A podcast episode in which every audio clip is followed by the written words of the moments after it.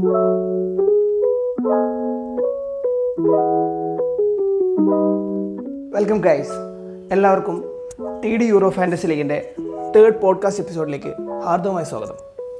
അപ്പോൾ നിങ്ങൾക്ക് എല്ലാവർക്കും അറിയാം യൂറോ കപ്പ് അതിന്റെ മൂന്നാമത്തെ മാച്ച് മാച്ചിലേക്ക് എത്തിയിരിക്കുകയാണ്. അത്യന്തം ആവേശം ജനിപ്പിക്കുന്ന മത്സരങ്ങളിലൂടെയാണ് യൂറോ കപ്പ് ഓരോ ദിവസവും കടന്നു പോകുന്നത്. റൗണ്ട് ഓഫ് സിക്സ്റ്റീനിലെ സാധ്യതകൾ എന്ന പോലെ നമ്മുടെ ഫാന്റസിയിലെ പോയിന്റ് നിലകളും അന്നന്ന് മാറി മറിയുകയാണ്. നിങ്ങളെല്ലാവരും അതിനെപ്പറ്റി വളരെ അവെയർ ആയിരിക്കും. അതുപോലെ തന്നെ ടി ഡി യൂറോ ഫാന്റസി ലീഗും അതിനെപ്പറ്റി അവെയറാണ് ഞങ്ങളും ഇതിലെ കാര്യങ്ങൾ പഠിച്ചുകൊണ്ടിരിക്കുകയാണ്. കഴിഞ്ഞ ആഴ്ചകളിലെ സുപ്രധാനമായ സംഭവങ്ങൾ എന്ന് പറഞ്ഞാൽ ഒന്നാമത്തത് നമ്മളെല്ലാവരും പ്രഡിക്റ്റബിൾ ആയ ഒരു ഇംഗ്ലണ്ടിന്റെ ഒരു കിതപ്പാണ്.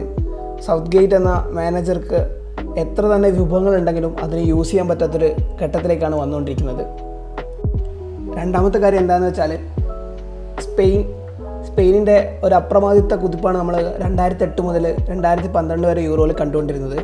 ആ സ്പെയിനിൽ നിന്ന് വിഭിന്നമായി പാസുകൾ മാത്രം ഇട്ട് ഫിനിഷ് ചെയ്യാൻ മറന്നു പോകുന്നൊരു സ്പെയിനാണ് നമ്മൾ കാണുന്നത്. സ്പെയിന്റെ സ്ട്രൈക്കേഴ്സ് ആയാലും മിഡ്ഫീൽഡേഴ്സ്മാരായാലും എല്ലാവരും കടലാസിൽ വളരെ കരുത്തരാണെങ്കിലും അവർക്ക് ഫിനിഷിംഗ് എന്നൊരു ഐഡിയ എവിടെയോ കൈമോശം വന്നു പോകുന്ന ഒരു സാഹചര്യമാണ് ഇപ്പം കാണാൻ പറ്റുന്നത്. മൂന്നാമത്തെ കാര്യം എല്ലാ ജർമ്മൻ ആരാധകരും ആവേശത്തോടെ കണ്ട മത്സരമാണ് ജർമ്മനി വേഴ്സസ് പോർച്ചുഗൽ. ആദ്യത്തെ മത്സരത്തിൽ ഫ്രാൻസുമായിട്ട് നേരിയ ഡിഫറൻസിൽ തോറ്റുപോയെങ്കിലും രണ്ടാമത്തെ മത്സരത്തിൽ ഒരു ഗോളിന് പിന്നിട്ട് നിന്ന ശേഷം അതും പ്രോപ്പർ ലൈനിങ് ഉള്ളൊരു ഡിഫൻസായിട്ടും പോർച്ചുഗലിനെ നാല് രണ്ട് എന്നൊരു മാർജിനിൽ തോൽപ്പിച്ചുകൊണ്ടാണ് ജർമ്മനിയുടെ വരവ്. വിന്റേജ് ജർമ്മനി ആവർത്തിക്കപ്പെടുമോ എന്നത് ആണ് എല്ലാ ഫാൻസും ഉറ്റുനോക്കുന്ന ഒരു കാര്യം. എതിരാളികളിൽ ഒരു ഒരു തരത്തിൽ എഴുതിത്തള്ളിയ ഒരു ടീമായിരുന്നു ജർമ്മനി. ആദ്യത്തെ മത്സരങ്ങളാവട്ടെ അവരുടെ പ്രകടനങ്ങൾ സമീപകാലത്തെ പ്രകടനങ്ങളായാലും അവർ അവരുടെ വിന്റേജ് ഫോം നിലനിർത്തുന്നില്ലായിരുന്നു. അത് തീർത്തും വിഭിന്നമായി. വിങ് വിങ്ങുകളിലൂടെയുള്ള അറ്റാക്കിലൂടെ തങ്ങളുടെ പ്രതാപകാലത്തെ അനുസ്മരിപ്പിക്കുന്ന വിധം ജർമ്മനി മുന്നേറിക്കൊണ്ടിരിക്കുകയാണ്. നമ്മൾ എടുത്തു പറയേണ്ടത് ജർമ്മനിയുടെ റോബൻ ഗോസൻസിനെ കുറിച്ചാണ്. പോർച്ചുഗലിന്റെ റൈറ്റ് സൈഡിൽ ഏതെങ്കിലും പ്ലെയർ ഉണ്ടോ എന്ന് തോന്നിപ്പിക്കുന്ന വിധത്തിലായിരുന്നു റോബൻ ഗോസൻസിന്റെ പ്രകടനം. അതായിട്ട് പറയാനുള്ളത് മറ്റാരെക്കുറിച്ചുമല്ല കെവിൻ ഡിബ്രോയിനെ കുറിച്ചാണ്. ഫസ്റ്റ് ഹാഫിൽ ഡെൻമാർക്കിനെതിരെ ഒരു ഷോട്ട് ഓൺ ടാർഗറ്റ് മാത്രം കൈമുതലായിരുന്ന ബെൽജിയത്തെ ഒരു അസിസ്റ്റും ഒരെണ്ണം പറഞ്ഞ ബോളുമായിട്ട് കരകയറ്റിയത് കെവിൻ ഡിബ്രോയിനാണ് നിങ്ങൾ ഓർക്കുന്നുണ്ടാവും നമ്മുടെ കഴിഞ്ഞ വീക്കിലെ പോഡ്കാസ്റ്റിൽ നമ്മൾ പറഞ്ഞ differential ക്യാപ്റ്റനായിരുന്നു Kevin De Bruyne Kevin De Bruyne ആദ്യത്തെ എലവനിൽ കാണാത്തപ്പോൾ നിങ്ങൾ പലരും നെറ്റിച്ചൊളിച്ചിട്ടുണ്ടാവും എന്താണ് സംഭവിക്കാൻ പോകണമെന്ന് അറിയണ്ടാവില്ല. പക്ഷേ നമ്മൾ പ്രൊഡിക്റ്റ് ചെയ്ത പോലെ തന്നെ സെക്കൻഡ് ഹാഫിൽ കെ ഡി ബി ഇറങ്ങുകയും കെ ഡി ബിന്റെ വൺ മാൻ ഷോയിൽ ബെൽജിയം വിജയിക്കുകയും ചെയ്തതാണ് കാണാൻ കഴിഞ്ഞത്. സോ നിങ്ങളെപ്പോലെ എല്ലാവർക്കും അറിയാം കെ ഡി ബി ഏതൊരു ടീമിനും ഒരു പൊട്ടൻഷ്യൽ ത്രെറ്റായിട്ടാണ് അവശേഷിക്കുന്നത്. സോ ഞങ്ങളുടെ ഞങ്ങളുടെ ആദ്യത്തെ കടമ്പയിലേക്ക് കിടക്കുകയാണ് ക്യാപ്റ്റൻ പിക്സ് ആദ്യത്തെ ക്യാപ്റ്റൻ പിക്സ് മറ്റാരുമല്ല.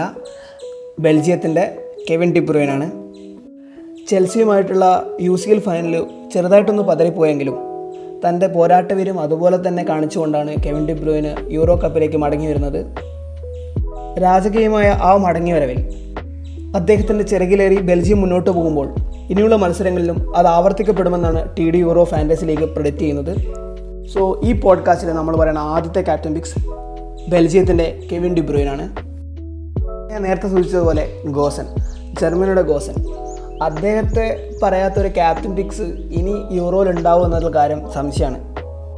രണ്ടായിരത്തി പതിനാലിന് ശേഷം അസ്തമിച്ചു പോയി എന്ന് കരുതിയ ജർമ്മൻ പോരാട്ട വീരത്തിന്റെ പുതിയൊരു കാഴ്ചയാണ് നമ്മൾ ഗോസനിലൂടെ കാണുന്നത്.